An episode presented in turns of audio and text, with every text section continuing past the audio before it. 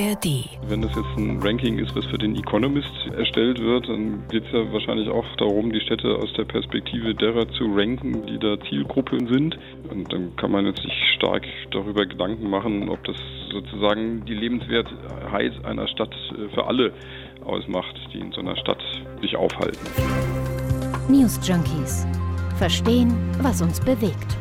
Ein Podcast von RBB24 Inforadio.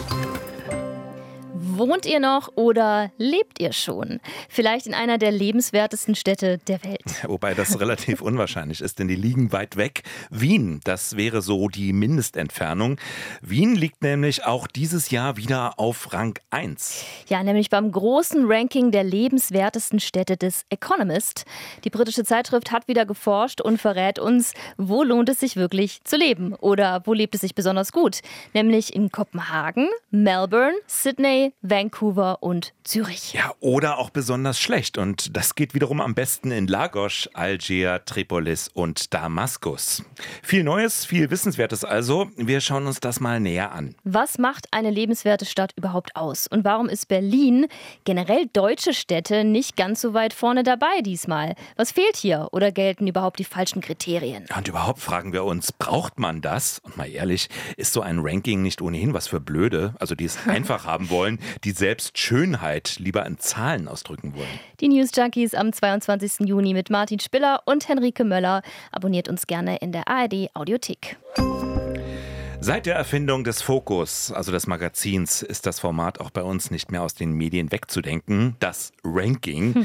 Die besten Hochschulen, die schönsten U-Bahnhöfe, die schnellsten E-Scooter, die hässlichsten Industriegebiete, langsamsten Postfilialen. All das kann man angeblich messen, quantifizieren und dann ganz elegant als Grafik aufbereiten. Ja, gerade Städte lässt man ja sehr gerne gegeneinander antreten. Gestern gab es da auch ein neues Ranking zu den teuersten Städten. Hm, bezeichnenderweise eine Studie der Schweizer Privatbank Julius Bär. Kommen wir gleich nochmal drauf zurück. Besonders lustig finde ich ja, wenn sich Rankings komplett widersprechen.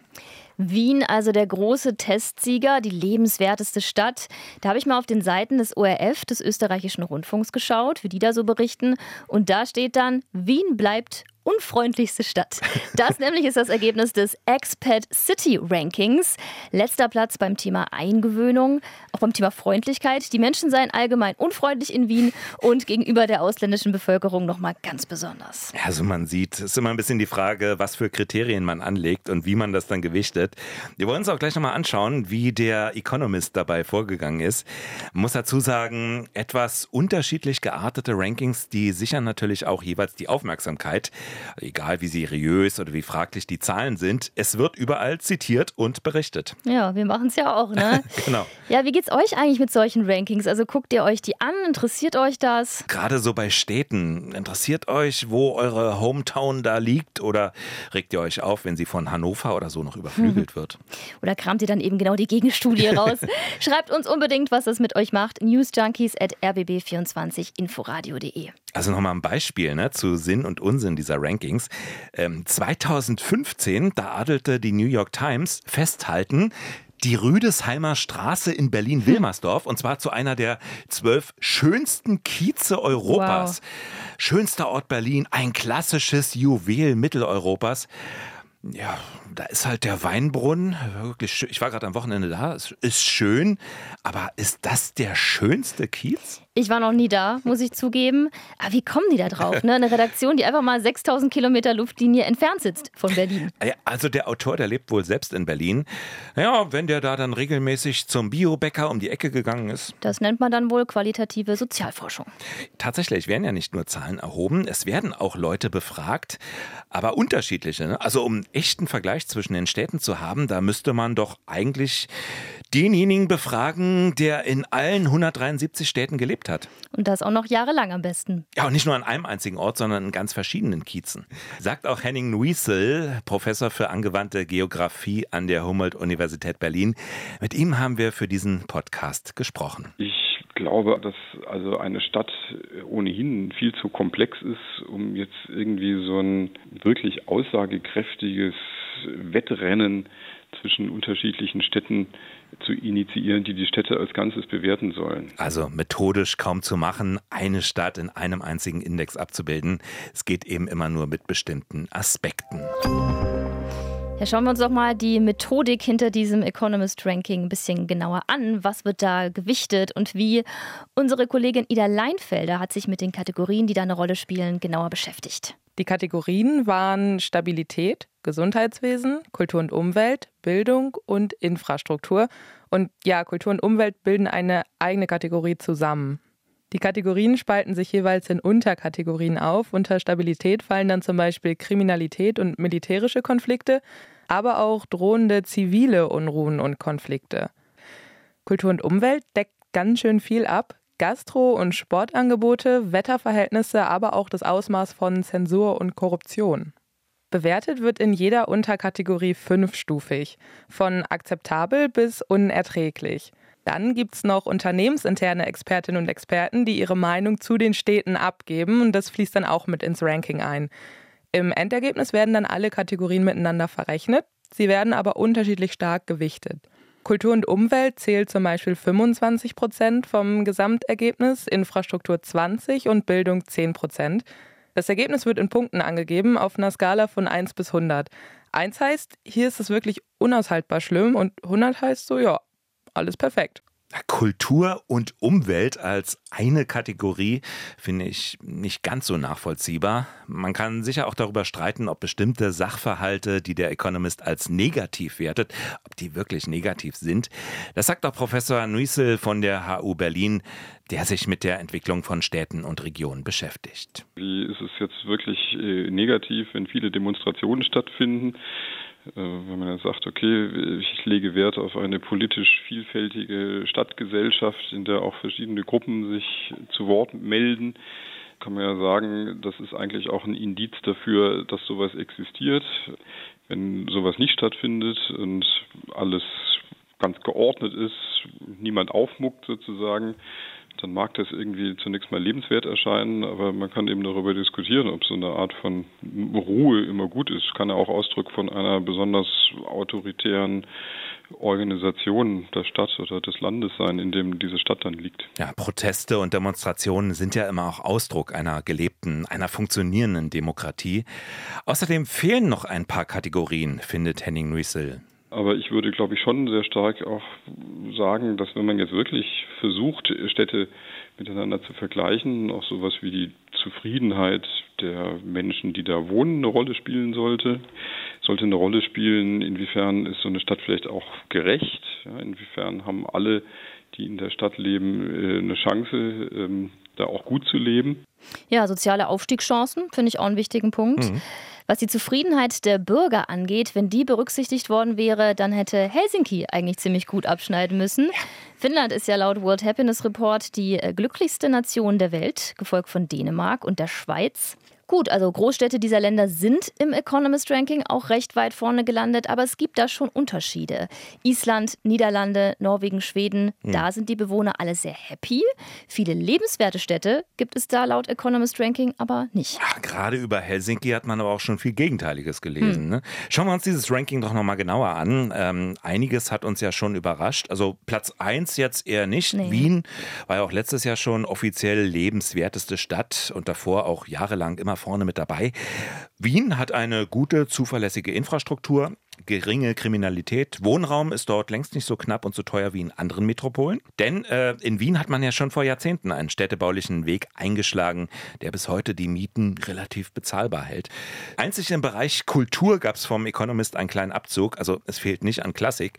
Aber so Sportgroßveranstaltungen, wie jetzt gerade in Berlin, die fehlen wohl eher. Mhm. Naja, Kopenhagen, Platz 2 war auch irgendwie vorhersehbar. Hübsch anzusehen, architektonisch. Kopenhagen ja dieses Jahr auch Weltarchitekturhauptstadt. Viel Kultur gibt es da, perfekt auf Fahrradfahrer alles ausgerichtet. Und die Stadt will auch bis 2025 CO2-neutral werden. Kurzer Vergleich, Berlin will das erst bis 2045. Der Volksentscheid Berlin 2030 klimaneutral ist ja gescheitert. Da sind wir schon wieder bei den deutschen Städten. Die sind ja im Ranking ziemlich gefallen. Also Frankfurt am Main war letztes Jahr als einzige deutsche Stadt noch in den Top 10 vertreten, ist jetzt auf Platz 17 gerutscht, damit auf demselben Platz wie Berlin. Nur eine deutsche Stadt hat im Ranking ordentlich Plätze gut gemacht und ihr werdet wohl nicht drauf gekommen, welche das ist. Stuttgart. Naja, also ich muss jetzt mal Stuttgart ein bisschen verteidigen, denn ich bin ja in der Nähe aufgewachsen. Also früher war ich jetzt auch nicht so der Stuttgart-Fan. Da war mir die Stadt ein bisschen zu hochnäsig, zu konservativ. Mhm. Auch das Nachtleben ist schon alles sehr schickimicki. Aber Stuttgart hat sich wirklich gemacht. Also es gibt da eine lebendige alternative Szene. Manche Viertel im Westen der Stadt zum Beispiel, die fühlen sich nicht groß anders an wie jetzt Berlin-Friedrichshain, Prenzlauer Berg. Oh. Kultur, ja, steile These, ich weiß, aber fahr mal hin. Kulturangebot auch sehr, sehr gut. Und da ist ja auch viel Natur in Stuttgart. Ja, Weinberge drumherum, Wälder. Also ist schon eine hohe Lebensqualität. Alles so zersiedelt. Naja, interessant ist ja, dass nicht nur deutsche Städte im Economist Ranking abgerutscht sind, sondern eigentlich westeuropäische Städte allgemein. Woran liegt das? Die Autoren des Rankings, die sagen, ein wesentlicher Faktor ist, dass die Stabilität in Westeuropa abgenommen hat. Es gab im vergangenen Jahr so viele Proteste. In Paris sind ja Hunderttausende Menschen auf die Straße gegangen, um gegen die Rentenreform zu protestieren, tun es zum Teil immer noch. In Athen auch viel Unruhe. Und diese Instabilität, die hat dazu geführt, dass westeuropäische Städte, dass die nicht mehr so hoch im Ranking stehen. Die Gewinner hingegen sind unter anderem asiatische Städte. Schauen wir später noch gesondert drauf, wie man das erklären kann. Die japanische Stadt Osaka, die belegt da den höchsten Platz, Platz 10. Osaka punktet vor allem in den Kategorien Stabilität, Gesundheitswesen und Bildung. Ich war einmal da, allerdings nur für einen Tag, also bin jetzt kein Experte, aber eine wahnsinnig schrille, bunte Stadt. Also total faszinierend. Gibt es auch so eine Einkaufsstraße, da wird man fast erschlagen vor lauter Reklame und Geblinke, Schautafeln. Und durch Osaka führt auch so ein Kanalsystem, liegt direkt am Meer, also sehr schön. Ja, vielleicht schauen wir uns noch die größten Verlierer an, also die Städte, die am meisten Plätze verloren haben. Edinburgh war 2017 noch auf Platz 2. Was ist denn da passiert? Könnte, mutmaßen wir jetzt mit der allgemeinen Situation in Schottland zusammenhängen. Mhm. Die war ja recht unruhig zuletzt. Mit der Unabhängigkeit Schottlands wird es erstmal nichts, haben die obersten britischen Richter entschieden. Im Februar ist dann auch noch die Regierungschefin zurückgetreten. Ja. Stockholm ja auch, ganz großer Verlierer, haben viele soziale Probleme. Ist jetzt nicht meine Lieblingsstadt, aber dass die in diesem Ranking immer gleich so abstürzt dann? Was ich ja ein bisschen absurd finde, also ganz unten im Ranking stehen dann Städte wie Kiew. Hm. Also ich meine das in einer Stadt, die von Luftangriffen gebeutelt wird, ja, wo Gebäude, Infrastruktur zum Teil zerstört sind, dass da die Lebensqualität nicht hoch ist, brauche ich jetzt kein Ranking für. Finde ich fast ein bisschen zynisch, die damit aufzunehmen. Berlin ist ja, wir haben es schon gehört, vier Plätze abgerutscht im Ranking der lebenswertesten Städte. Auf Platz 17 jetzt. Können wir als Berliner natürlich nicht mhm. ganz unkommentiert stehen lassen. Warum Berlin schlechter abschneidet, das geht aus der Studie direkt leider nicht genauer hervor. Aber eine der Kategorien ist ja Infrastruktur. Und da hat Berlin ja vielleicht in der Tat das ein oder mhm. andere Problemchen. Ja, ich meine, allein was die Woche da wieder los war an Meldungen. Fahrradfreundlich ist Berlin ja eh nicht wirklich. Eine vier haben die Mitglieder vom ADFC der Hauptstadt gegeben. Mhm. Und nun hat die Berliner Verkehrssenatorin Manja Schreiner von der CDU ja auch verkündet, sämtliche laufende Projekte für den Ausbau von Fahrradinfrastruktur erstmal überprüfen zu wollen. Ja, und Sorge des Vereins Changing Cities, die neue Senatorin, die neue Verkehrssenatorin, die könnte sich als Autoverkehrssenatorin entpuppen. Manche gehen schon von einem Ende der Verkehrswende in Berlin aus was Berlin ja auch in den letzten Jahren hat ein bisschen unattraktiver werden lassen, zumindest für einige. Und da trägt Corona eine Mitschuld, ist, dass viele Kneipen, Clubs, Konzertlocations dicht machen mussten, teils auch wegen der Gentrifizierung. Klar, das Kulturangebot ist immer noch toll, aber es war schon diverser, könnte man sagen. Was Berlin auch langfristig weniger lebenswert machen könnte und was wir jetzt, wo es so heiß war die letzten Tage, was wir da auch wieder deutlich spüren, die Hitze. Berlin im Sommer, würde ich zumindest behaupten, immer schwerer zu ertragen. Es gibt ja auch Bemühungen, da was zu tun. Berlin soll eine sogenannte Schwammstadt werden.